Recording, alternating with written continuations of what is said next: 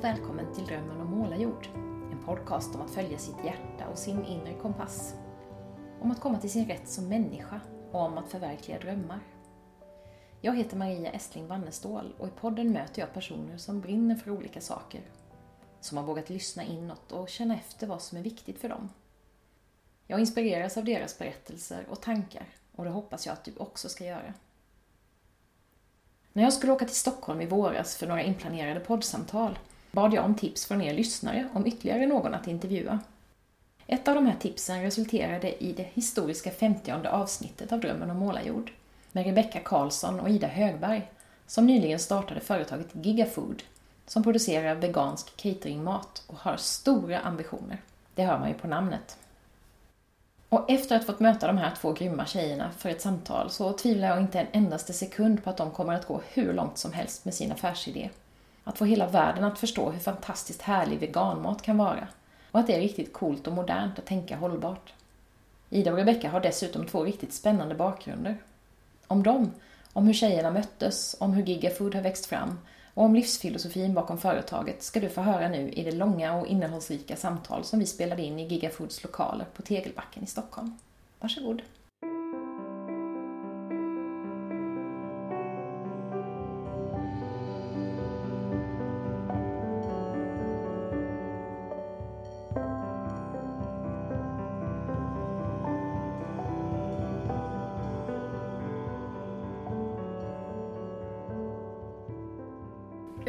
Fråga mina gäster lite om, eh, eller be dem beskriva sig själva och det tycker nästan alla är jättesvårt. Och då tänkte jag, nu är ni ju två, så ni skulle kunna få beskriva varandra istället. Ja. Sådär, lite Mm. kort. Vi får börja Ida och säga någonting om Rebecka. Vem är hon? Ja, det vill jag. nu ska hon få höra. Ja, eh, Rebecka Karlsson eh, är ju min kära eh, medgrundare till Gigafood. Vi träffade på varandra för första gången för något år sedan och började jobba ihop i oktober. På riktigt. Ehm, men Rebecka eh, har ju, eh, för, för det första är hon ju en väldigt härlig person. Eh, underbar att arbeta med, väldigt gott hjärta och skarp i sinnet. Nej men Rebecka har en eh, bakgrund som, eh, hon har ju hållit på med klimatfrågor i nästan hela sitt liv. Efter att ha ba- backpackat runt i världen och insett hur saker sitter ihop på jorden så committade hon väldigt mycket av sig själv till det i en tidig ålder och sen arbetat politiskt på massa olika sätt och i ideella organisationer och varit språkrör för Grön ungdom och senast var hon ju rådgivare till klimat och miljöministern och eh, Sveriges vice statsminister Åsa Romson. Ehm, och hållit på med hållbarhetsfrågor på massa olika sätt och det var i det ämnet som vi möttes framför allt. Det låter som mycket engagemang och mycket hjärta. Mycket, Mycket engagemang, mycket hjärta. Ja. Under många, många års tid Ja. byggt upp en gedigen grund Ja, på väldigt många olika sätt. Också eh, grundat andra företag, hållit på med entreprenörskap mycket och företagande men alltid nästan kopplat till hållbarhet. Att liksom försöka hitta bättre lösningar, hur Ja, vi kan vara innovativa och mm, tänka nytt ur hållbarhetsperspektiv. Mm. Spännande. Hur skulle du beskriva Ida då? Men Vi möttes ju i det stora engagemanget för, för miljö och klimatfrågor och för att göra saker, göra världen bättre på olika sätt. Så det tycker jag är det mest påtagliga med Ida också, det, att det finns ett så himla stort, att du har ett så stort hjärta Mm. och bryr dig så mycket och vill så mycket. Och sen så kommer det ju också från en så artistisk, Ida har ju en jättelång artistisk bakgrund. Jag vet inte hur ung du var när du började men har jobbat med film och tv och dans och musikal och sång och först an- tror jag hela uppväxten och sen hela det vuxna livet. Så det är ju också någonting som, ja, men som sticker ut för dig. Att det här att, att göra saker Ja, just det. Skapandet, vackert, det kreativa skapandet, vara uttrycket. kreativ, göra det vackert. Möta människor i det också och använda det som ett, som ett sätt att möta folk. Finns det någon stor skillnad mellan er? Ja, jag tror att det är det som gör det här väldigt kul. För att vi insåg att vi möts i samma kärnfrågor, i samma liksom, engagemang och passion, men vi har väldigt olika vinkel på det på många sätt. Och, och tillsammans så insåg vi att vi, vi spänner över, en, över ett ganska brett spektra av olika kvaliteter och olika erfarenheter. Allt från politik och hållbarhet och entreprenörskap till det som Rebecca sa, liksom hela underhållningsbranschen och kreativt skapande på det viset och kommunikation, att nå ut med ett budskap och få människor att vilja lyssna och sen så hela min kockutbildning såklart i Florida och hela liksom erfarenheten från att ha lagat så mycket mat som jag har hunnit med nu också. Eh, så det blev en liksom väldigt bred, ett brett spann tillsammans och jag tror att det är det som är vår styrka. Ja, just det. Ja, och så gillade vi ju varandra och Ja. kände men det här, det här är en kul match liksom. Ja, Mm. Jag har tänkt på det någon gång att jag tror att hur folk som känner dig beskriver dig i viss del kanske också är hur mina vänner skulle beskriva mig. Men Mm. alltså att vi har lite samma kvaliteter men vi har ändå olika mycket av dem. alltså om man tycker liksom så här, men att vi både kanske men vi tycker både om att få med känslorna eller att det ska kännas bra eller att vara entreprenöriella eller att eh, drivas av de här frågorna. Men att vi ändå liksom, vi har det båda två men vi har olika mycket av det Mm. ändå. Ja, och att det har liksom vuxit fram ur olika sammanhang vilket Ja. gör att det kanske får en lite olika approach. Visst. men det är samma typ av kvalitet som du säger. Ja. Att vara kommunikativ på en scen eller inom politiken, det är samma liksom skills men det är väldigt olika kostym på det ändå, Just eller vad man ska säga, hur man, hur man kanske för sig eller, eller hur man liksom... Ja. Det tycker jag är det. jättespännande för det tänker jag ofta för jag är ganska spretig sådär. Jag gör en massa olika saker men det finns liksom en kärna i allt det där som i alla fall är väldigt tydlig för mig men sen kan det ta sig en massa olika former och uttryck och det tycker Mm. jag är spännande att det finns liksom någonting, något man vill förmedla eller någonting man vill eh, få världen och få upp ögonen för men man kan göra det på så många olika sätt. Och i det här fallet man kan göra det genom politik, man kan göra det genom sång, man kan göra det genom mat. Det Mm. finns liksom olika sätt att Mm. På något sätt jobba mot samma Ja men verkligen så. Och att liksom eh, det är liksom kommer ur samma källa på något vis men att det ändå, och det är ju eh, om man liksom hittar många olika kanaler för samma behov hos en själv eller, eller liksom någonting som vill ut ur en själv liksom, så har jag i alla fall upplevt att det också korsbefruktar Ja, varandra det väldigt mycket. Ja, att nya plattformar ger nya insikter som man tar med sig till nästa plattform eller till den förra plattformen kanske. Och det är väl lite det som händer också när vi möts. Att jag har, precis som du så känner jag igen mig i det här att man har bytt plattform på, eller bytt kostym för det på många, ganska många sätt. Det tror jag Rebecca gör också. Eh, och det blir ju som att vi också får varandras kostymer Ja, nu. ja, så det blir ett ganska brett kostymförråd. Ja. Och det är ganska kul. Mm. Men det är ju jättetydligt med din matlagning. Jag menar det finns ju det finns ju fler kockar men det är ju en annan sak att göra som du gör och ta med hela det artistiska in i matlagningen Mat, ja, också. Det blir Mm. ju ett helt annan typ av matlagning då.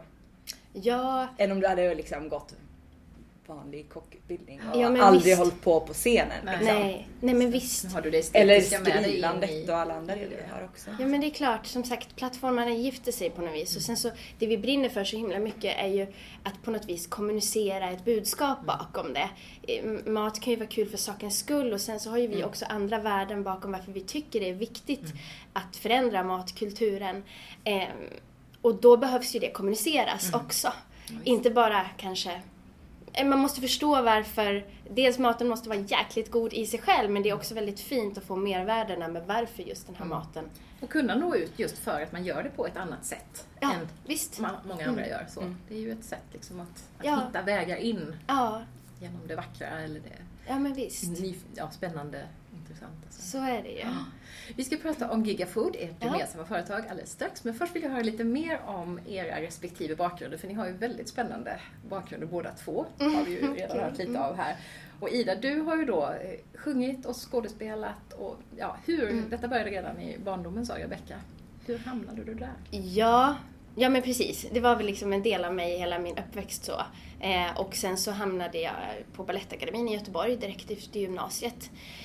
Gick deras musikalartistprogram där så det var massa teater och dans och sång, eh, yrkesutbildning i tre år och sen så började, fick jag jobb direkt i Mamma Mia som gick på Cirkus på Stockholm då. Då var jag 20 år. Var jag. Eh, eller jag skulle fylla 21 blir det väl. Mm. Eh, flyttade upp till Stockholm och började jobba professionellt. Eh, och då fick ju jag en jättefin start i branschen för det var ju bara massa gamla rävar och det var sånt fantastiskt sammanhang som var så uppstyrt. Kulturbranschen kan vara högt och lågt. Det kan verkligen vara liksom, och det är det som är skärmen med det också. Jag tror att direkt efter Mamma Mia, där jag kom in och fick en pangstart på så himla många sätt. Jag fick träffa så mycket bra folk och jag fick verkligen se att så här ska branschen funka när saker är på plats. Liksom.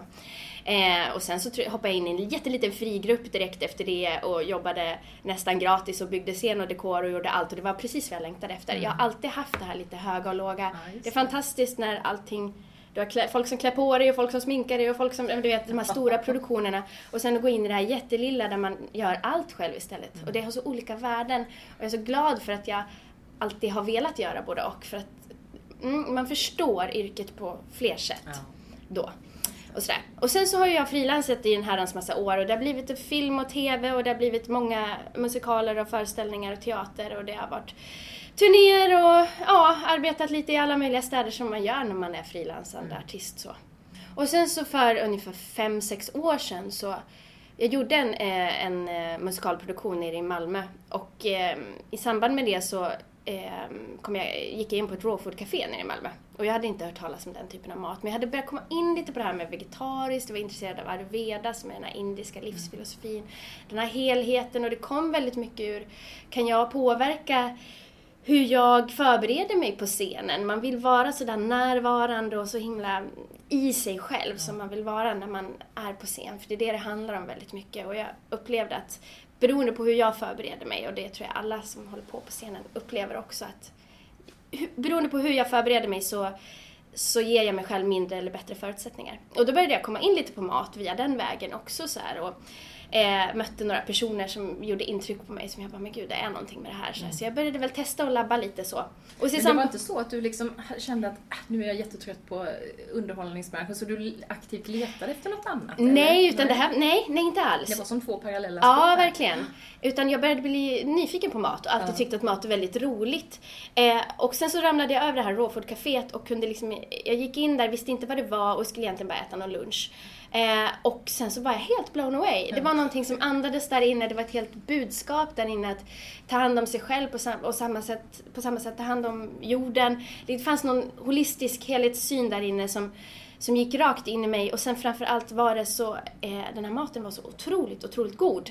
Och den var så vacker att titta på och eh, det liksom doftade helt annorlunda där inne och alla människorna bara lyste. Det låter lite så halleluja. Ja. Men, det var, men, det var, men det var någonting där inne. Jag bara, men gud hur gör ni? Hur gör ni? Och, och så här, vadå är det här en cashew fraîche? Det är alltså inga mejeriprodukter, det är inget det. Och de hade inget socker i sina desserter och det var en av de godaste desserterna jag någonsin hade ätit. Så jag var så här, jag beställde ju typ halva menyn. Jag kunde inte gå, de fick verkligen säga så här, nu får du gå hem.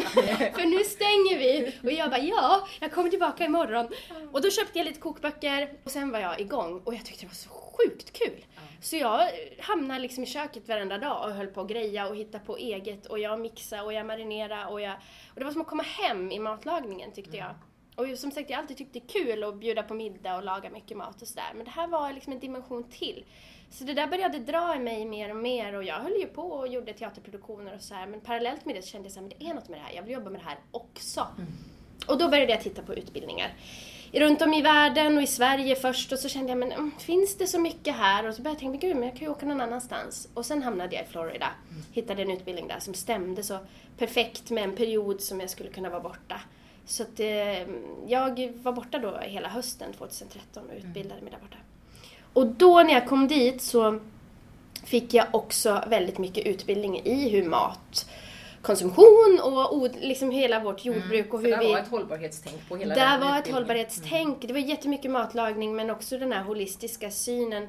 Både liksom eh, massa näringslära och liksom vad mat gör med oss som människor. Men också hur det är kopplat till dagens klimatproblem. Mm. Och det var en eye-opener som inte riktigt, den dimensionen hade inte riktigt funnits med mig så hårt innan. Den fanns där men inte så starkt. Och jag, blev, jag hade en vecka där borta när jag kände mig som jag kände mig så ledsen. Mm. Det var som att jag bara grät och bara kände mig så här, Det var som att det var så mycket som jag trillade på plats och jag kände så här, nu har jag sett och nu har jag förstått jag kan inte blunda igen. Ja, Vad ska jag göra? och hur ska någon annan förstå det här? Och det kändes så stort. Och så gick jag några till varv, varv i den där cirkeln och insåg men jag kan inte göra något annat än att bära min mantel med lätthet och vara ett gott exempel själv. Och genom att göra någonting annat så, så, så gör jag skillnad. Ja, och på den vägen var det. Så sen startade jag ett företag som heter Idas Raw Kitchen när jag kom hem. Jag gjorde en stor teaterproduktion i Malmö och parallellt så började jag hålla kurser. Och det ena ledde till det andra. Jag fick massa kursförfrågningar och det var möhippor och inspirationsbruncher och hej och hå. Och det ena... Så det här liksom bara rullade på. Du gjorde inte så mycket aktivt? Ja, det är eller? ju så här att förenkla storyn. Man skulle säga det jag säger så ja, så var det. Men nej, fy fan vad jag har jobbat. Alltså, men jag kastade mig, jag gjorde den här teaterproduktionen och sen så var det som att det här drog i mig mer och mer och det var, det, jag vill göra det här. Så jag började kocka på ett jättelitet ställe eh, på Kungsholmen. Eh, kom inte mycket folk dit men jag lärde mig massor. Träffade en fantastisk kock där som heter Katrin som eh, lät mig ta väldigt mycket ansvar. Det var ett väldigt litet ställe och jag hade ju inte hållit på med att handla från grossist eller styra café eller ju hade aldrig ens jobbat på ett café. Ja. Men det bara, jag fick väldigt mycket ansvar väldigt snabbt och fattade grejen och det är någonting att det bara satt i händerna på mig från början där. Så, ehm, och det ledde till, det ena ledde till det andra. Där kom en fantastisk person in som eh, heter Peter som sen kontaktade mig och frågade om jag ville komma till ett ställe som heter Avecchia där det jobbar jätte, jätteduktiga kockar. Johan Backeus som blev årets kock i år här. Bland annat har jag jobbat med där. Jätteduktiga kockar och frågade om jag ville utveckla en råfodmeny där så jag fick hamna på möte där vilket ju var jättespännande och de kockarna som jobbar där har jag lärt mig enormt mycket av. Så då fick jag utveckla en meny där och sen ledde det ena till det andra och så blev det att jag fick göra en kokbok tillsammans med ett företag som heter Holistic. Eh, och sen efter det så, ja du, vet, saker leder Ja, till varandra. Så blev det att jag gjorde en på pappa nere på Stureplan förra våren och ehm, så satte jag upp en eh, föreställning på Stadsteatern också. Jag utvecklade en meny till själva föreställningen och föreställningen handlade om hållbarhet. Mm. Så att allting skulle liksom sitta ihop så här. Och det var ett litet drömprojekt för det var Som få du själv spelade i Ja, det var jag och två stycken musiker, Sebastian och eh, Rolf, eh, som skrev den här tillsammans och producerade den. Och det var jätteroligt. Det var att få slå ihop alla sina världar. Ja, verkligen. Mm.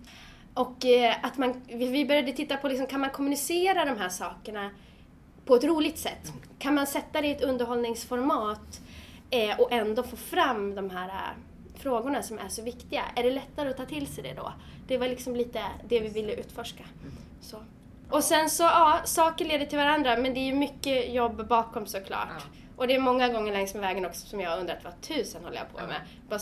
Alltså jag har gjort så mycket knäppa saker och caterat till så många kon- konstiga ställen och, och, och släpat så mycket kartonger och stått och mixat sås hela nätter och, och ibland har jag varit såhär, vad gör du Ida? Du hade jättebra karriär och gjorde jättemycket fina föreställningar. Och sen bara har du hoppat in i det här och ehm, bara håller på. Men det är som att det är något, som, det är något du ska göra med det här. Mm. Och jag tror att vi börjar närma oss att det är det här det skulle landa i, som jag och Rebecca har träffats i nu. Eh, för nu händer det väldigt mycket roligt och eh, det har alltid känts viktigt att fortsätta men det har varit ett litet race vilken och är, men det är fantastiskt. resa. Mm. Ja, otroligt kul. Jättekul är det. Det är jättekul. Ja. Mm. Och Rebecka, du har också en spännande historia ju. Ja, det har de. Men du började också, eh, som Ida sa, tidigt engagemang sådär. Ja men både och. Länge så kände jag nog att jag var rätt sen i mitt engagemang. Ja. Att på ett sätt så, för mig har det varit miljö och klimatfrågorna som har Mm. varit den röda tråden under när jag har, den period som jag har varit engagerad från efter gymnasiet och framåt ungefär. Men jag föddes i Svartedalen som är ett naturreservat norr om Göteborg i Bohuslän. Så på ett sätt så tror jag att, och både mamma och pappa är liksom, bryr sig mycket om miljö Mm. och så. Så att jag tror att det har funnits med länge men att jag tidigt, när jag var barn så tyckte jag nog att det där var rätt töntigt Mm. med miljö och vi odlade i någon glänta och skulle vara självförsörjande. Det var vi ju inte men liksom. eh, ja men för dem var det viktigt och jag tog nog lite avstånd från det och höll på med musik och teater och hade häst Ja, ett tag och liksom trodde nog att jag ville hålla på med det där liksom. Eh, Så det höll jag på med ända till och med gymnasiet. Och sen efter studenten så åkte jag och min bästa kompis Katarina till Västafrika och backpackade runt där. Och det var 2006, alltså samtidigt som Al Gore höll på och började turnera med den här filmen. En obekväm sanning. Jag hade läst rock jazz inriktning på gymnasiet och hade inte så mycket liksom förankring i, i nat, na, det naturvetenskapliga men hade väl ändå så snappat upp det och han pratade ju om, det som var nytt med vad Al Gore sa då var ju att, att klimatförändringarna är största hotet mot världsfreden. Alltså det här att man började koppla ihop miljöfrågorna med freds och mänskliga rättigheter och så. Förut hade jag nog tänkt så här, ja ja miljö men men tänk på krigen då Mm. och freden då. Att det liksom kändes viktigare. Och så åkte jag och Katarina till Västafrika och backpackade runt i Marocko, Mali och Senegal och Gambia. Och när vi var i norra Mali så upptäckte vi via amerikanska UD att man höll på att utrymma hela norra Mali på västerlänningar för Mm. att kriget blossade upp. Ja. Och fick ju liksom undan för undan förståelse för hur klimatförändringarna fick öknen att spridas ut. det. Grundvattnet försvinner, när grundvattnet försvinner försvinner maten. Mali var redan då världens fjärde fattigaste land. Så det fanns dammrivalitet sedan tidigare och så lägger du ännu mer hunger på det och då blir det Då blir det... väpnade konflikter och det blir krig och Al-Qaida-relaterade grupper som kom in och så vidare. Mm. Och sen dess har det ju varit förfärligt krig i, i de delarna Mm. av Mali och är ju fortfarande jättestora problem. Mm. Så då, då fick jag upp ögonen för bara, herregud klimatförändringarna påverkar verkligen krig och fred nu också Mm. och det kommer ju såklart bli värre när klimatförändringarna blir värre. Visst. Och det, det blir ju, om inte, ja men klimatförändringarna blir ju som att dra undan mattan för mänsklig, mänskligt välmående Mm. på alla andra plan. Mm. Så då kände jag verkligen att men det är ju det här jag vill, det här vill jag engagera mig för. Mm. Så då åkte jag hem och eh, ja, men sådär som man gör när man får upp ögonen för ett helt nytt område. Typ läser allt man kommer för. FNs klimatpanel IPCCs forskningsrapporter och fattar ingenting. Och företags greenwash-propaganda och fattar inte vad som var sant och inte. Och liksom så. Och började försöka ta mig in i olika organisationer och engagera mig och så. Mm. Och det ena ledde till det andra och så blev jag 2009 så var jag Sveriges ungdomsrepresentant i FNs kommission för Ja. hållbar utveckling i New York och det var egentligen första gången som jag kom i kontakt med den globala klimatpolitiken. Hur hamnade du i detta? Men då var jag engagerad i olika ideella organisationer Mm. i Sverige och Sveriges regering har en ungdomsrepresentant i FNs kommission Mm. för hållbar utveckling varje år och också en ungdomsrepresentant i FNs generalförsamling som det året var Linda Wallberg. Så vi, ja, vi var ungdomsrepresentanterna Mm. 2009 helt enkelt. Och det var ju, dels så var det helt fantastiskt bara att få jobba och lobba rent konkret i FN med dem, på de frågorna eh, och tillsammans med andra unga från, från andra delar av världen. Men det var också ett viktigt startskott för att jag, när jag var där så blev jag så frustrerad på att Sverige inte hade mer att komma med till förhandlingarna. Mm. Utan att det var så mycket liksom, ja, andra länder måste göra mer. Och jag tyckte att vad Sverige hade att lägga på förhandlingsbordet var alldeles för lite. Och jag blev frustrerad och förbannad över det. Och det ledde till att jag kände att jag Innan så hade jag varit så aldrig, aldrig partipolitik. Jag hade ganska mycket fördomar om hur politik skulle vara och trodde inte att det var för mig och så. Utan tänkte att jag ville engagera mig ideellt. Eh, Men då, det blev som någon slags så här, men jag måste in i partipolitiken Mm. också. Just det. Sen jobbade du för Grön ungdom. Ja. Det var när du kom hem Ja. därifrån då som du... Först gick jag faktiskt med i sossarna en kort tid för att jag var så himla imponerad av Margot Wallström. för att hon gjorde så himla bra arbete Ja. för, ja, för miljö och klimat när hon var i Bryssel. Så då tänkte jag så här, men Miljöpartiet är för små, jag måste gå med ett stort parti. och sossarna håller nog på att börja fatta de här frågorna ordentligt. Och sen så gick jag med där kort och så tyckte jag inte att det Nej. Att det var så, även om var Margot så, var ja. fantastisk. Så då gick jag med i Miljöpartiet och i Grön Ungdom. Och kom ganska snabbt med i förbundsstyrelsen och ett år senare så blev jag språkrör tillsammans med Björn Lindgren. Ja, så det var ju två år. Det var en fantastisk tid men också väldigt utmanande. Ja. Sådär att man bara kastas in i, jag hade aldrig tagit en debatt i hela mitt liv och så är första debatten som man tar i direktsänd TV. Första intervjun var i kinesisk TV. Ja, men liksom allt var så nytt. Bara, kan du skriva en krönika? Då fick jag så googla hur var en krönika och då var Ja. det inte Svenska Dagbladet. Allt var så liksom så stort, så, direkt. så snabbt. Ja, just det. Ja, för, ja, gjorde hundratals föreläsningar på kort tid. Liksom, det blev så maxat på, ja, men direkt liksom lobba på Miljöpartiets partistyrelse och riksdagsgrupp och ja, men vara en politisk aktör på ett sätt som jag inte riktigt kanske var förberedd på heller. Även om jag var väldigt landad i klimatfrågorna så, Han så det ju en helt ja. ny arena att knäcka, Ja, liksom, knäcka partipolitiken måste jag säga. Han du, liksom, han du njuta av att ändå få vara där i hetluften eller var det så hysteriskt att du inte hann med eller hur? Jo men det var verkligen både Ja. och. Som jag tror att det är för alla som gör liksom maxade saker. Att man springer från en sak till en annan och då och då så kommer man på så här. Det, Men jag är hade, med. som en, jag hade som en grej att jag varje morgon så här, typ, nöp mig i armen när jag gick från tunnelbanestationen i Gamla stan till, till riksdagen. Att så här, oj, tänk att jag får göra det här. Ja. Men sen var det ju jätteutmanande Ja. också. Men det är också väldigt tydligt ju när man har ett sånt där uppdrag för man, man vet att det är för frågorna. Man vet alltid varför man gör det liksom. Mm.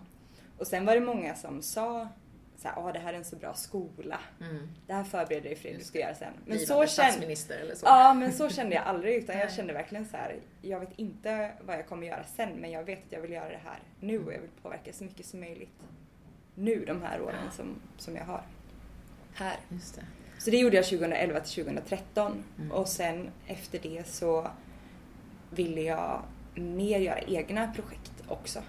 Eh, Så då var jag med och startade Workaround som är som ett Airbnb för affärsarbetsplatser. Mm.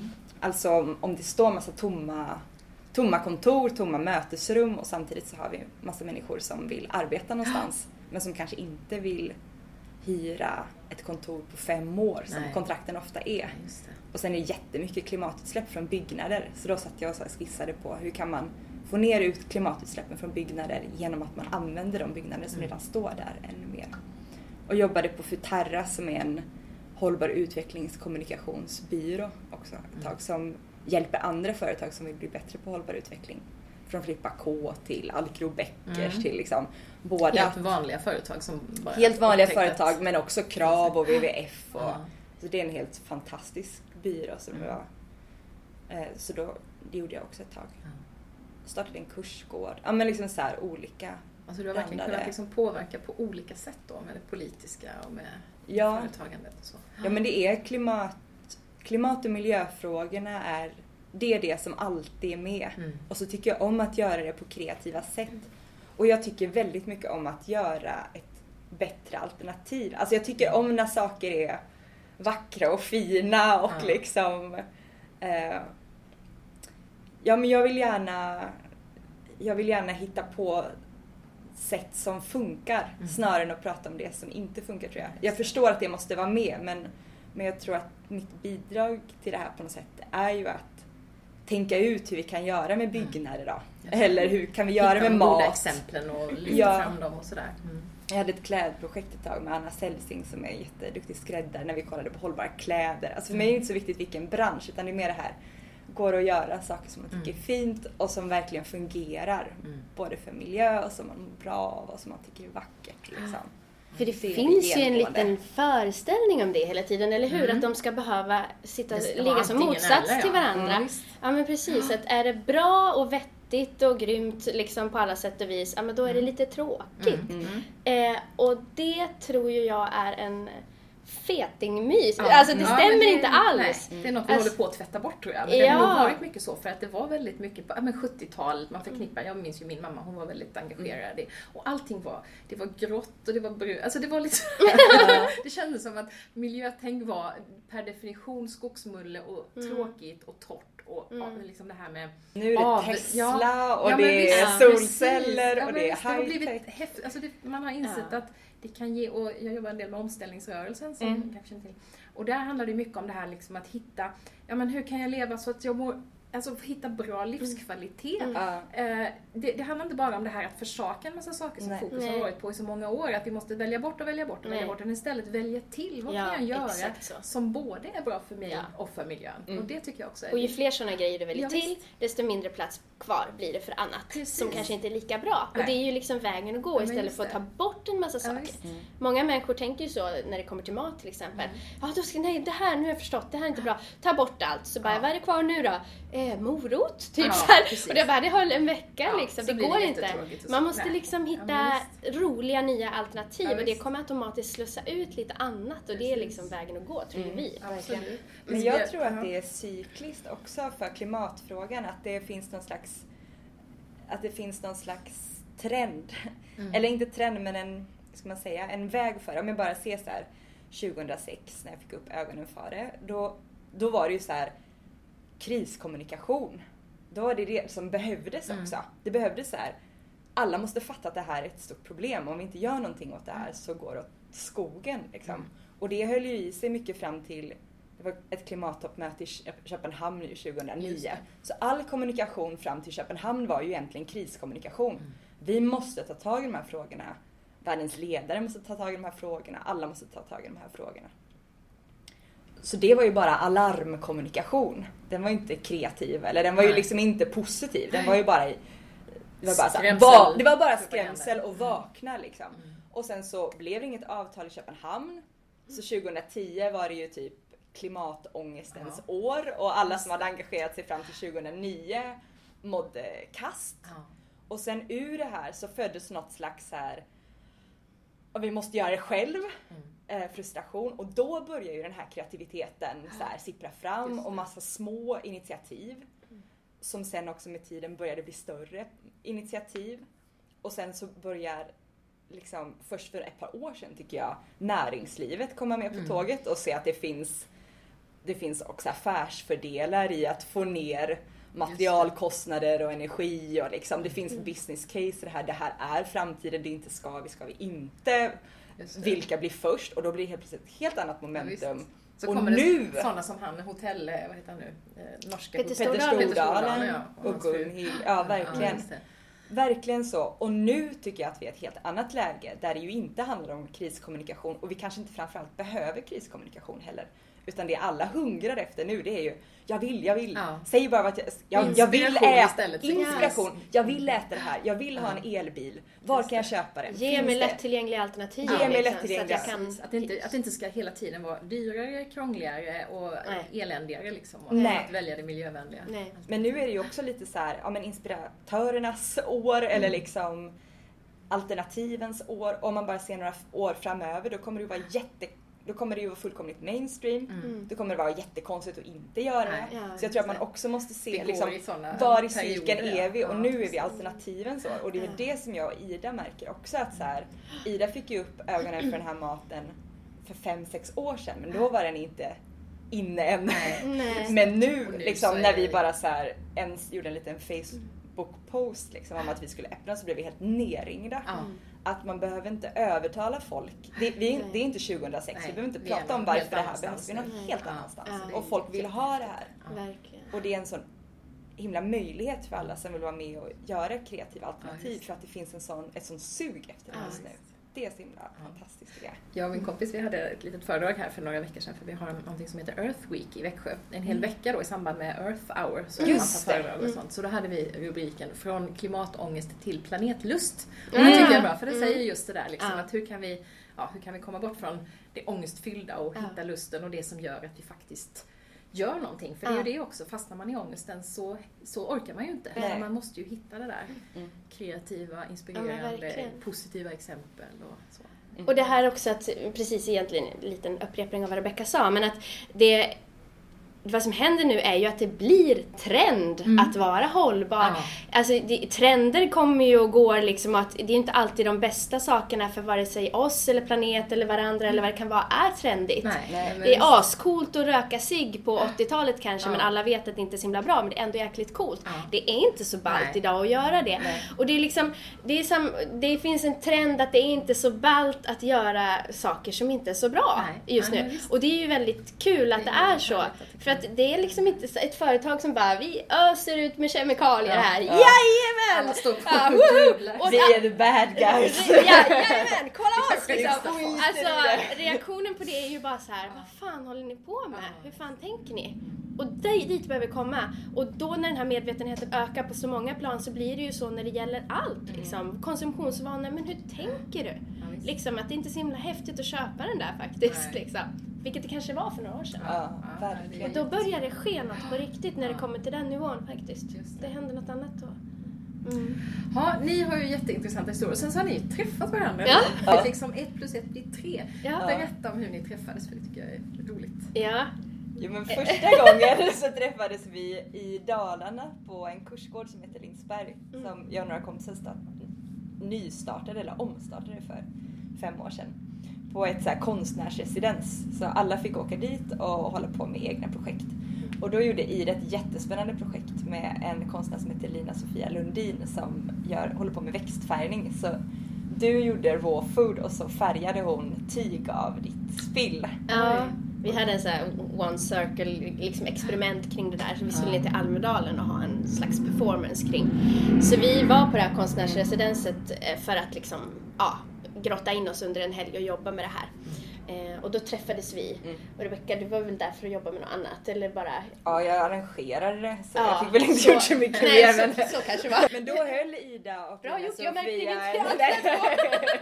Då höll Lina Sofia och Ida en workshop och jag fick smaka din mat och var bara Mm. så här: wow det här är så gott och så fint och med färgerna också tyckte jag var helt fantastiskt och bara så här. Mm.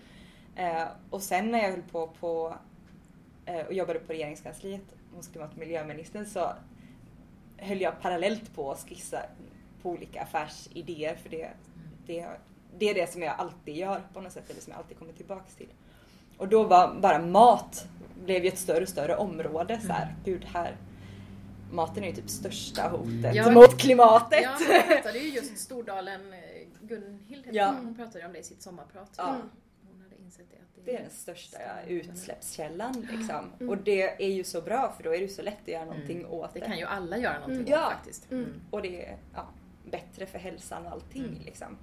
Eh, Men då i alla fall när jag slutade på regeringskansliet så skickade jag ett mail. Då tänkte jag så här, vad vill jag verkligen göra? Så då skickade jag ett mail till Ida som då hade sin pop-up-bar på Stureplan och bara Hej, kan jag få göra praktik i ditt kök? jag vill gärna lära mig. Ja, jag bara, nej tyvärr, jag tar inte emot praktikanter. nej men jag skulle alldeles snart stänga då för att jag hade jag hade, jag hade den här som ett pilotprojekt kan man säga över en vår för att testa, jag var ju inne på de här tankarna redan då, det här som Mm. Gigafood eh, blir nu.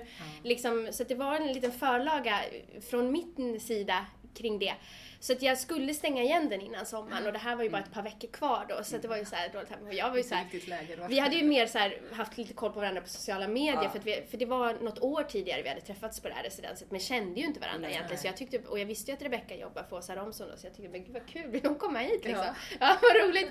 Och jag bara, men vilken ära hörru du, men tyvärr nu ska jag stänga så här. Eh, och så var det precis innan sommaren då och sen så eh, i augusti så höll jag några kurser i Stockholm och då kom Rebecca på en av dem. Eh, och då bara, men vad kul! Och så pratade vi och så hängde Rebecca kvar efter workshopen var slut. Eh, och det blev ju liksom att vi pratade hela natten nästan. Jag tror vi gick där, liksom, kursen var ju slut vid 9-10 på kvällen. Jag tror vi gick hem vid 2-3 eller något. Och vi bara babbla.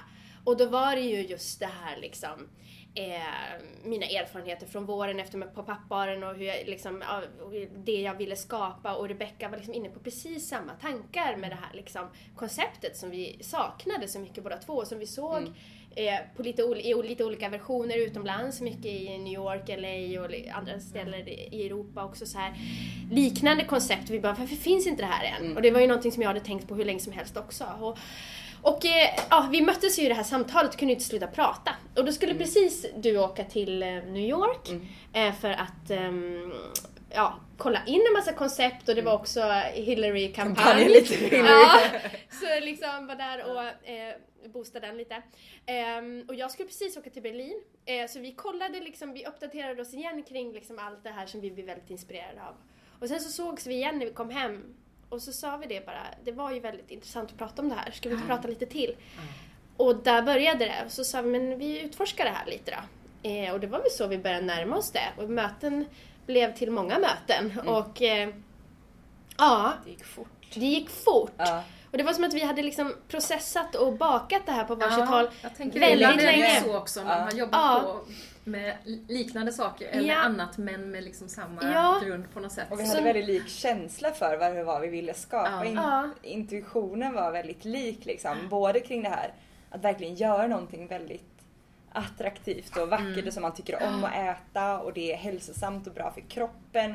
Och det handlar inte om att vara snygg utan det handlar snarare om brain food, att man känner sig pigg och fräsch i huvudet hela dagen. Och det är jättebra pionjärt liksom, rent hållbarhetsmässigt. Och att det var vardagsmaten vi ville fokusera på. Vi vill liksom, hur kan vi göra det här tillgängligt för väldigt många människor? Mm. Och göra ett koncept som, som kan skalas och bli, ja men göra stor skillnad för Mm. många.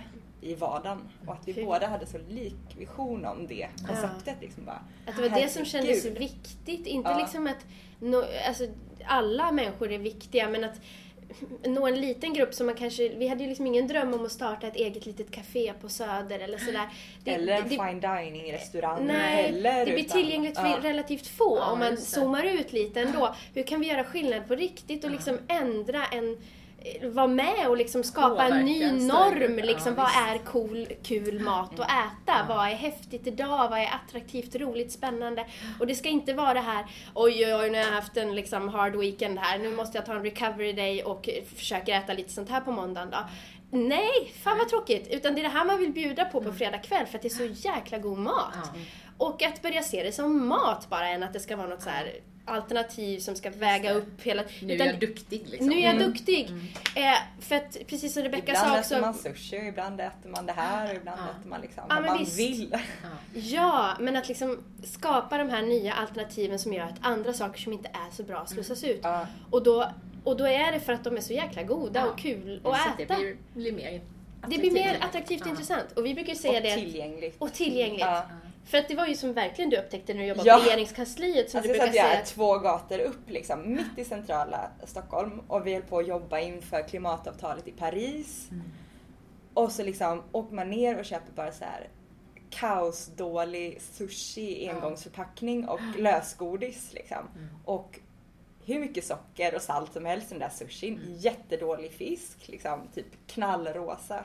Man får matkoma, man blir inte mätt, man blir undernärd. och så, så här, går ner och köper lösgodis Ja, och dricker så här pulverchoklad för att kunna sitta och skriva hela kvällen. Och så bara, det här är så dåligt för mig. Ja. Jag presterar dåligt av det.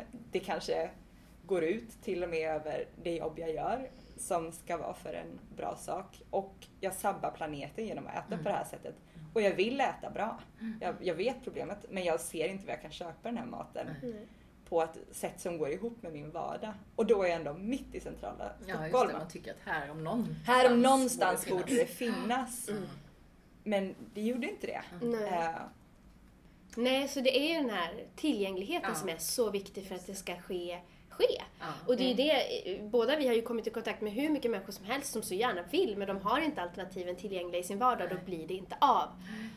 Och sen precis det som Rebecca var inne på också att det fram tills nu, det, det sker ett skifte på så många plan nu varför man vill förändra vad man äter och att det liksom inte heller handlar om det har varit ganska utseendefixerat länge också liksom. Och vi har så himla nog med den hetsen. Att man ska göra så bra val, och man ska vara så bra och man ska hinna med allt det här som man vet är så bra och så bra. Istället för att bara foka om liksom att det inte handlar om en, någon perfektion på det viset det utan är ingen diet. det är ingen diet utan det är liksom Det är någonting Eh, att längta till istället. Ja, och liksom bara skapa den här... Det är verkligen veganmat 2.0 eller 3.0 kanske till och med. Det, det kommer från ett helt annat håll. Det är så mycket parametrar som möts. Det är en otroligt spännande, rolig matlagningskultur liksom. Som eh, sprakar på Ja. så många sätt. Härligt. Och nu har ni precis kört igång det här Ja, cateringföretaget då. För det kommer nu vara catering. är vi igång. Ja. Eh, Ja. ja, det kommer vara Det mer. kommer bli Alltså, vi har ju precis kört igång men det har hänt så mycket så det känns som att det inte var precis Nej, det har varit lite galet. Ja. Nu är det ju april, det är precis efter påsk här och vi eh, startade för en månad sedan ungefär, i mitten Ja. på mars. Eh, på internationella kvinnodagen hade vi faktiskt Ja. vår premiärdag. Det var Ja. inte riktigt uttänkt men så här i efterhand tycker vi att det är lite Det fint. lite Ja. Ja. Jämställdhetsministern var här och åt Ja. vår mat. Ja, Så det var, vi bara, det var väl en bra start. Vi. Ja, nej, det har hänt otroligt mycket. Det var ju som, jag tror Rebecca, Rebecca nämnde det lite innan. Vi gjorde, vi skulle öppna ett datum och sen så eh, gjorde vi en liten så här post på Facebook bara, bara i våra egentligen egna sociala medier Ja. så här att Ja, nu är vi äntligen snart igång liksom. Man kan redan nu förboka om man vill men vi hade inte gått ut med någon presskit, vi hade liksom inte gått Nej. ut med någon stor liksom, lansering att nu är det dags sen. Och vi blev helt nerringda. Det bara in, vi räknade ut att inom de första 48 timmarna, vi fick ju gå in i köket tidigare, vi hade inte hunnit ställt i ordning saker, men vi bara, men det löser sig. In med några mixermaskiner, vi måste bara börja nu liksom. Och så vi räknade ut att inom de 48 första timmarna så producerade vi 513, 18. 518 till och med, 518 eh, olika items liksom från, från vår meny Ja. under de första två dygnen. Så då hade vi ju Och vi hade ju liksom inte börjat sätta in personal eller någonting så det var ju bara kavla upp ärmarna och tokköra. Ja. Rebecka fick en chockstart. Ja. jag är ganska van vid det här laget men jag bara Rebecka, gör så här, gör så här, gör så här. Du måste göra det här. Är det här som är matberedare? Ja, nej men, eh, Inte men det är det som är så fantastiskt också när man är en startup som vi är och det är liksom hands-on på alla plan och det är då man får så otroligt fin förståelse för sin produkt också och lär sig så himla mycket. Sen har det ju hänt jättemycket. Ja. Eh, jag vet inte allt vad vi ska rada upp men eh, det har snurrat på. Vi har precis varit i Sjukt spännande möten med... Ja. Och tanken är, vi har börjat som en, ehm, som en cateringverksamhet eh, och vi finns här på Tegelbacken 4A i, mitt i Stockholm. Eh, och så att vi, i, i dagsläget så så vänder vi oss väldigt mycket till företag, alltså det kan vara mm, pressfrukostar eller mötes, möten eller event eller man bara vill köpa lunch till sitt jobb eller vad det kan vara, men också privatpersoner såklart. Eh, men tanken är ju på sikt att eh, vi håller på att forma det här konceptet som ska kunna skala så att det både kan bli en stor digital tjänst, att man kan beställa maten via appar, abo- abonnera på den på olika sätt. vi tror ju att liksom, det är väldigt mycket mer så vi sköter våra behov via, så att det är väldigt spännande att titta på den vägen. Plus att vi tittade väldigt mycket också på så här, när liksom man ska hitta en ekonomisk modell för det här som funkar så att vi kan fortsätta göra massa fantastiska saker, då är det vad det som kostar? Och vi såg ju liksom att ha jättemånga enheter, alltså massa olika restauranger i varenda gathörn, det är jättedyrt. visst. så vi började verkligen bli väldigt nyfikna på den här innovativa idén att ha en stor digital tjänst, att flytta enheterna lite till nätet eller vad man ska säga. Ja, vad är en digital fastfoodkedja? För först började vi i att vi ville bygga en fastfoodkedja, men med den här maten med många Ja, men ledordet hela tiden är det här accessible, att det ska Ja. vara tillgängligt. Ja, Hur gör vi det tillgängligt för så många som möjligt? Så först tänkte vi fastfoodkedja. Och sen tänkte vi det kanske finns ett sätt att göra maten ännu mer tillgänglig med hjälp av de här digitala tjänsterna som kommer. Vi vet ju bara, alltså det är ju som med allt som sker digitalt om man delar en post på Facebook och hur mycket folk det når. Det är ju samma med alla, alltså har man en restaurang i ett gathörn, det är fantastiskt, det når jättemånga. Men det når ju så många fler om Visst. det är en internettjänst som du också kan använda. Men vi kom fram till att vi vill ju inte ha, det ena behöver inte utesluta det andra, utan vi vill öppna några café slash restauranger också så att man också kan besöka hela den här maten och hela Ja, atmosfären det, som vi står för. Ja. precis. Så det är ju nästa steg. Eh, men den, liksom, internettjänsten är vi igång med, den är up and running och det går jättebra och vi har varit igång en månad bara som sagt. Men nästa steg, och förhoppningsvis så snart som möjligt, är ju att också öppna upp restauranger. Och att eh, vi önskar ju att det här ska kunna sprida sig till fler städer, Ja, både i Sverige direkt och globalt. Vi har det i Växjö också. Ja, Ja, vi kommer! men både Sverige men också Utomlands. utomlands Mm. kanske. Mm. Det första är väl att tänka att det skulle vara naturligt att liksom ta Sverige först eller vad man säger. Men några av de investerare som vi har varit in, i kontakt med, just nu har vi inga investerare utan vi har, vi har startat med egna pengar. Men de är kanske mer råder oss att titta på andra europeiska Ja. städer och några amerikanska också. Det. Kör ni helt och hållet raw food eller är det veganskt? Vi har väl lite, eh, är mycket raw food. som är konceptet men Ja, det är mycket raw. Mm. Vi gillar väldigt eller jag har ju min lilla, lilla, mitt lilla hjärta där. Men alltså vi, eh, det, tanken är inte att det liksom bara ska vara raw food eller att det liksom är nischat så tight liksom på så. Utan det är liksom, men veganskt är konceptet. Mm, 100% det är både ekologiskt och helt veganskt. Eh, så att, ehm, Och hållbart på fler sätt också. Ja, så här, för det tänkte alla jag också, våra för- det här helhetstänket. Ja, med alla förpackning förpackningar är 100% komposterbara. Mm. Vi har alla våra transporter med, i samarbete med Move by Bike som är Ja. ett helt fantastiskt cykelåkeri Just som det. kör så här jättecoola cargo Och då är det ju bikes superbra att ha den här lokalen mitt Ja. i stan mitt i också. stan. De är Ja. ju jätteglada för det. Ja. ja. Och vi kommer i början av maj att börja samarbeta med Volt som är en utkörningstjänst. De kommer köra 100% cykel Mm. för oss. Så att man också som privatperson kan, kan köpa vår mat direkt Ja, och så.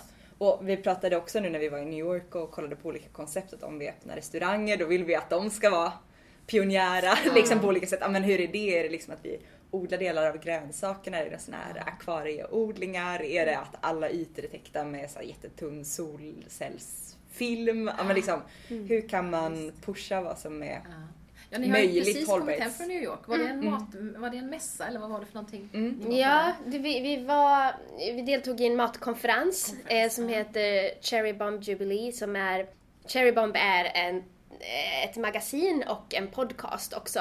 Mm. Eh, som framförallt Rebecca har följt väldigt ihärdigt och liksom bara...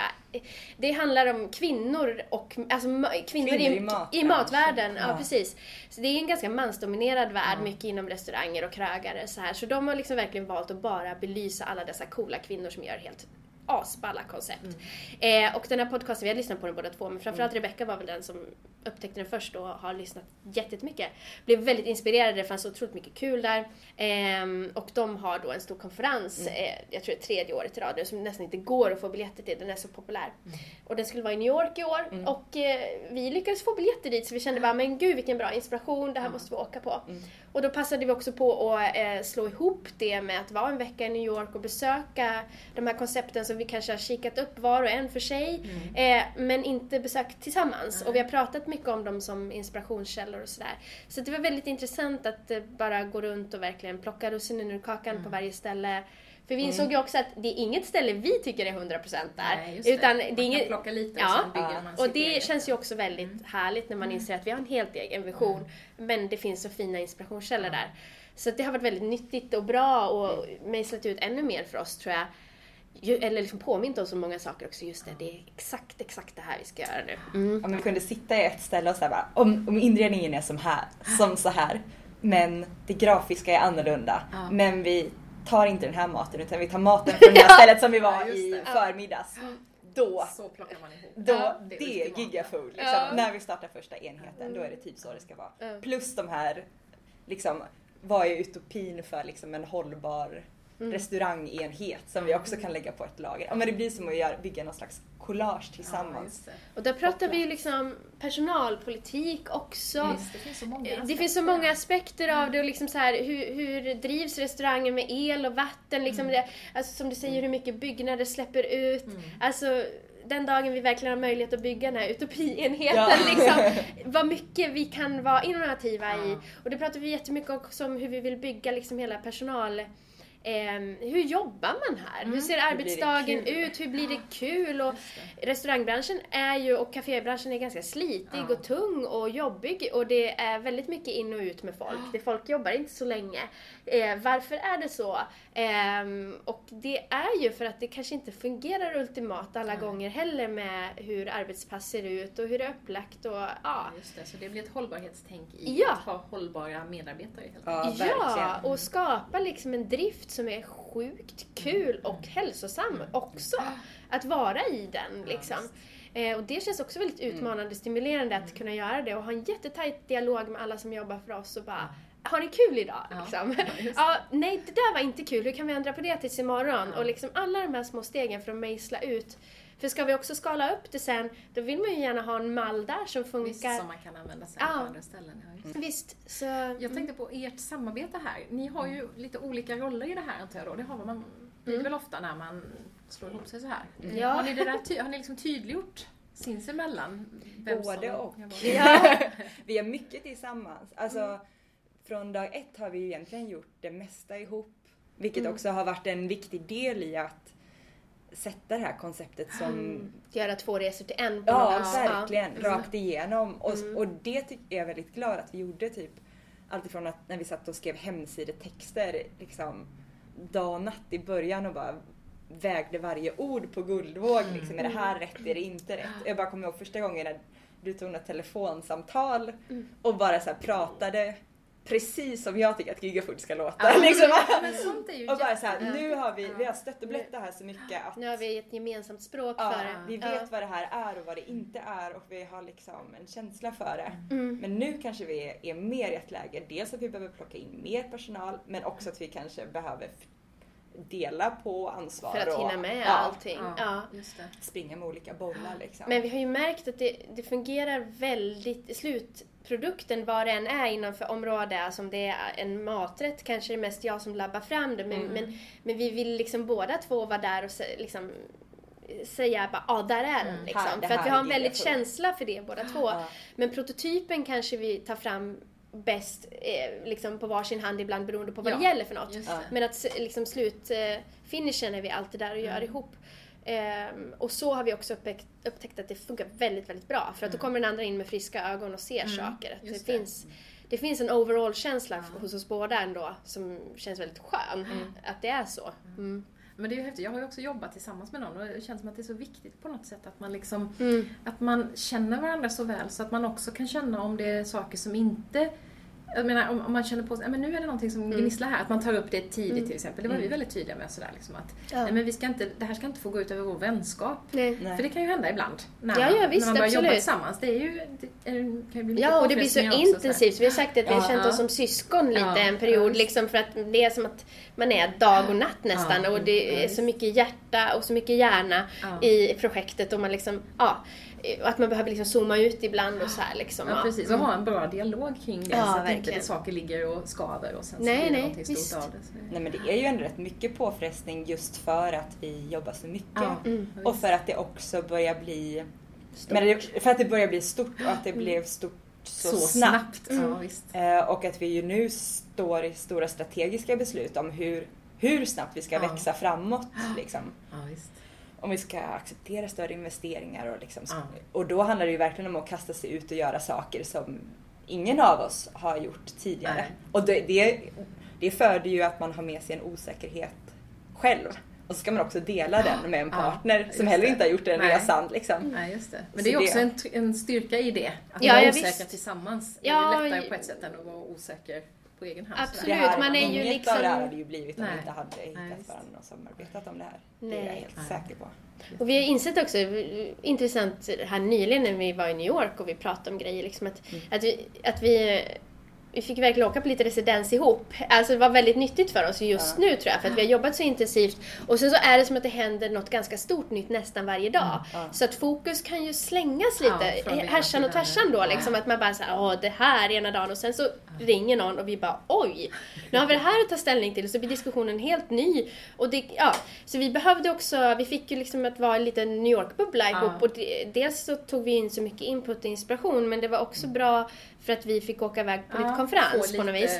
distans Mm. till saker. Och då insåg vi också att mycket som vi pratar om när vi upplever att vi pratar om precis samma sak, är, det gör vi ju på ett sätt men vi insåg också att vi tar automatiskt två olika perspektiv på det utifrån våra Bakgrund respektive kompetenser och, Ja. och och så kanske man ändå tänker att vi pratar ur mitt perspektiv nu. Eh, och det tänker den andra också. Ja. Och vi pratar ju såklart om samma sak. Men då, då, då har vi insett att några gånger bara, aha, men det är därför du tycker att den bollen inte riktigt är hemma kanske. Nej. Men ur mitt perspektiv, eh, om vi ser det på det här sättet så är ju det Ja. det. Och jag bara, men det här är väl bra liksom. Så, så att det, det är liksom, Ja, det är jätteintressant. men ja, och så viktigt att, att förstå det. Jaha, okej. Men när vi väl inser det så blir det ju också så här, men shit vad bra. Mm. För då betyder det ju att egentligen de flesta frågor som ploppar upp belyser vi ur ett ganska brett perspektiv då. Ja. Istället för att man tar precis samma liksom.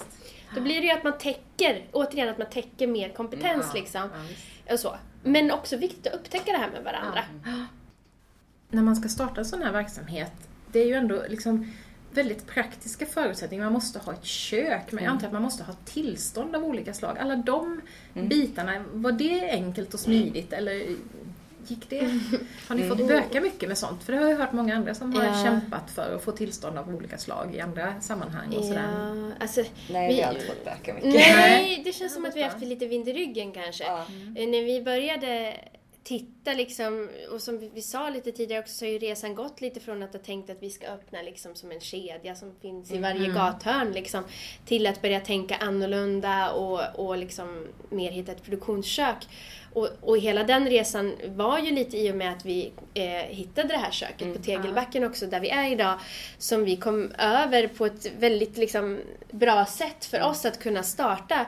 Som blev en förutsättning att vi också kunde starta med helt eget kapital istället för att bara behöva plocka in bara för att kanske köpa en lokal. Ja, det är för ju också ju- mycket kostnader involverade. Ja, det är ju det. Eh, och ehm, så. Så där hade vi verkligen vind i ryggen och det skapade en annan förutsättning som gjorde att vi kunde liksom starta på ett annat sätt, vilket vi är jätteglada för idag. Och sen är det såklart, startar du en restaurang liksom, som folk besöker, det är ju, medför ju andra stor saker. ja. Och liksom om det är allt från alkoholtillstånd Ja, man vill ha det eller, vad, eller Och annars är det ju liksom att du behöver meddela att du startar Mm. en matverksamhet, en cateringverksamhet i vårt fall. Och att livsmedelskollen kommer och går igenom köket Ja, och så det, Och det är inte så avancerat igen. Det var någon Nej. som sa också att det är enklare när det är vegetarisk mat än när det är kött. Ja, det är olika ri- risk, liksom, eh, i liksom, liksom hur maten kan, Bakterier, bakterier, infektioner och sådär. Och sen så också det koncept vi har, eh, det, vad som kan vara också är ju om du ska steka väldigt mycket, ha stekbord och grejer. Och vi sysslar ju inte så mycket med sånt och då är det fettavskiljare och det kan vara liksom krångligt i olika lokaler och sådär. Utan eftersom vi har dels vegansk mat som ju är väldigt liksom enkel att hantera. Ja, och ren Ja, ren, precis. Vi har inte massa kött och saker som kan ligga och bli väldigt dåligt eller så. Eh, och vi har, vi använder oss väldigt mycket av mixermaskiner och grejer. Vi, an- vi håller inte på och hettar upp och kyler ner maten Nej. så himla mycket. Och väldigt, väldigt mycket så jobbar vi med färskvaror eller rena torrvaror. Vilket gör att vi har ett väldigt smidigt eh, matkoncept att hantera faktiskt. Och det är väldigt fräscht att jobba i också istället för att stå en massa os hela dagarna. Det är väldigt liksom härligt på det viset. Och också lite enklare tror jag faktiskt när det kommer till alla såna här regler. Ehm, så att vi tycker inte att det har varit en... i- Vem vet vad som kommer i framtiden Ja. men det har Jag inte varit en trodde det jobbig skulle vara process nu. mycket svårare. Ja. Jag, tyck, jag tror att det har gått lite inflation i hur rädd man är för livsmedelskoder. Mm. Det inte är så. Nej. Så farligt är det Ja, inte. Liksom. Men vet ni någonting om hur länge ni får vara kvar här? För du pratade om att huset kanske inte skulle Mm. renoveras eller... Vi vet att vi får vara kvar året ut. Mm. Men sen handlar det om de får tillstånd för att bygga om eller inte Ja. och det överklagas. Eh, så alla här tror väl att vi får vara kvar längre. Vi håller tummarna för det. Men vi har ju heller ingen aning om vad vi är om ett år. Nej. Liksom. Nej. Nej, för det tänkte jag också. Hur, hur, nu har ni pratat om idéer här och, och många saker ni har på Mm. gång. Men eh, är det här, tror ni att ni kommer hålla på med Gigafood hela livet? Eller kommer det att ta helt andra uttryck? Kommer ni, göra helt, kommer ni komma tillbaka till saker ni har gjort tidigare? Eller hur, hur tänker ni om framtiden? Sådär? Alltså, eh, det här är ju en riktig liten härlig bebis Ja. som jag inte tror att vi släpper taget om i första. Eh, nej, utan det är ju, just nu är det ju verkligen ett helt och hållet commitment från Mm. på oss båda. Eh, och någonting som vi vill bygga och se blomstra eh, på det sätt som det ska blomstra helt Mm. Ja. enkelt. Vem vet vi hur riktningen tar? Så länge det känns organiskt och rätt i magen för Ja. oss och att det funkar på alla sätt och vis. Ja, för jag tänker, ni, så, ni har ju gjort så stora förändringar i era, så att det är inte så konstigt det här att saker kan ta nya vägar och nya riktningar. Och, Man måste ju ha ett tydligt mål men man måste ju också vara flexibel för resans gång. Eh, och det är ju på något vis att man kan styra liksom, skutan i en riktning men sen ibland så, så så hjälper något annat till och att liksom, och kommer in i bilden och omständigheter gör att man hamnar på ett nytt spår. Och det där måste man ju vara öppen för i livet generellt tror jag. Liksom. Om målet är väldigt fastnaglat, exakt så här det ser ut så är det väldigt lätt att bli besviken. Just det. Ehm, och det kanske det har man baserat på en bild som med den information man hade tillgång till just då. Mm. Sen får man ny information som gör att man kanske omvärderar saker. Så det, det är sunt att, att ha den rörelsen i sig tror jag. Men samtidigt såklart ha en väldigt liksom, tydlig riktning att hitåt ska vi. Men jag tycker det Ehm. hjälper oss att vi har det här. Vi ska göra den här maten och vi Mm. ska göra den tillgänglig för många människor. Ja. Och att vi har den grunden och hittade den kärnan så tidigt Ja. tror jag hjälper oss. Mm. För om vi får möjlighet att starta i Paris, London och New York då, Mm. kan, vi, då kan vi utvärdera den möjligheten utifrån. Ja. Gör, det här tillgäng- gör det här maten tillgängligt för många människor? Ja eller nej? Mm. Om vi får en förfrågan om att göra ett samarbete med ICA eller Coop och göra en produktserie, då kan vi utvärdera. Mm. Vill vi det här? Mm. Gör vi det här tillgängligt Precis. för många människor? Mm. Eller om vi får en fråga om att ta in en stor investering och starta 20 små restauranger över Sverige i mindre städer. Då kan vi utvärdera den. Mm. Liksom, Ja, Men då har man den där riktningen och Mm. hela tiden stämma av mot. Det brukar Ja. jag prata om också just det här. Den här podden handlar ju om det där med att följa sin inre kompass som jag brukar kalla det då. Mm. Att har man en sån så man vet liksom Ja. vartåt vill jag i stort. Sen Mm. precis som ni säger, man- det är ingen bra att låsa Ja men fast den värdegrunden hjäl- är på plats. Och det hjälper Ja. att ta de där besluten. Ja. Är jag på väg åt rätt Ja. håll nu eller är jag åt helt fel? Eller kanske jag ska ta en liten detour men jag är ändå Ja. liksom på Nej men verkligen så. Och det, det är väl det som den här, när vi pratar om den här gemensamma intuitionen för vad vi ville göra. Det hör ju ihop med de värdena vi ville stå för och det vi vill komma tillbaka till hela tiden. Men är vi fortfarande det här om vi gör så? Eh, och det är det som liksom alla beslut på något vis lutar sig mot hela tiden och, och ska fortsätta göra. Och sen kan ju det som är runt omkring och exakt vilken form det tar, där kan det ju, där är vi ju liksom öppna för vad livet vill ta det här. Men, men, men det vi står för står vi för. Liksom. Mm. men det gör ju att vi kan tacka ja till saker som kommer på ett Ja. annat sätt. Visst. Mm. Att, ja men vi kan inte säga namnen på alla som vi har träffat den här första månaden men, men det hade vi ju ingen aning. Vi hade inte Nej. kunnat planera att vi skulle få möten med dem eller att Nej. de skulle Nej. komma med erbjudanden. Nej. Och vi vet ju inte vad som kommer komma den kommande månaden heller. Men vi vet att vi kan vara öppna för att tacka ja till saker som kommer om det känns rätt. Och vi vill ju gärna se Gigafood också som ett slags paraply. Att det som resonerar med det här och känns viktigt och angeläget kan få rymmas där under. Det kanske blir mer än bara en mattjänst i framtiden beroende på vad som, vad som känns rätt. Eh, för att det finns otroligt många sätt att arbeta med det här på. Men det vi fokar på nu såklart är ju att Så få det här Cateringverksamheten. Ja, liksom att få ut den här maten och göra Ja. den tillgänglig. Det är det liksom som är det stora missionet. Mm. Jätte, jättespännande. Jag skulle kunna prata med er hela dagen. Ja. Nu måste vi avsluta. Så jättestort lycka till. Ni är ju i en startfas på ett sätt Mm. samtidigt som ni har så otroligt mycket erfarenhet så det känns så tryggt på något sätt. Ni är så, känns så otroligt kompetenta i det ni gör så att jag är helt säker på att det kommer gå. Och bli verkligen giga. Ni har ju ett häftigt namn där också. Ja. Stort! Ja. Stora drömmar. Ja, men det är Mm. jättehäftigt. Tack så jättemycket. Tack Tack så snälla. jättemycket. Tack.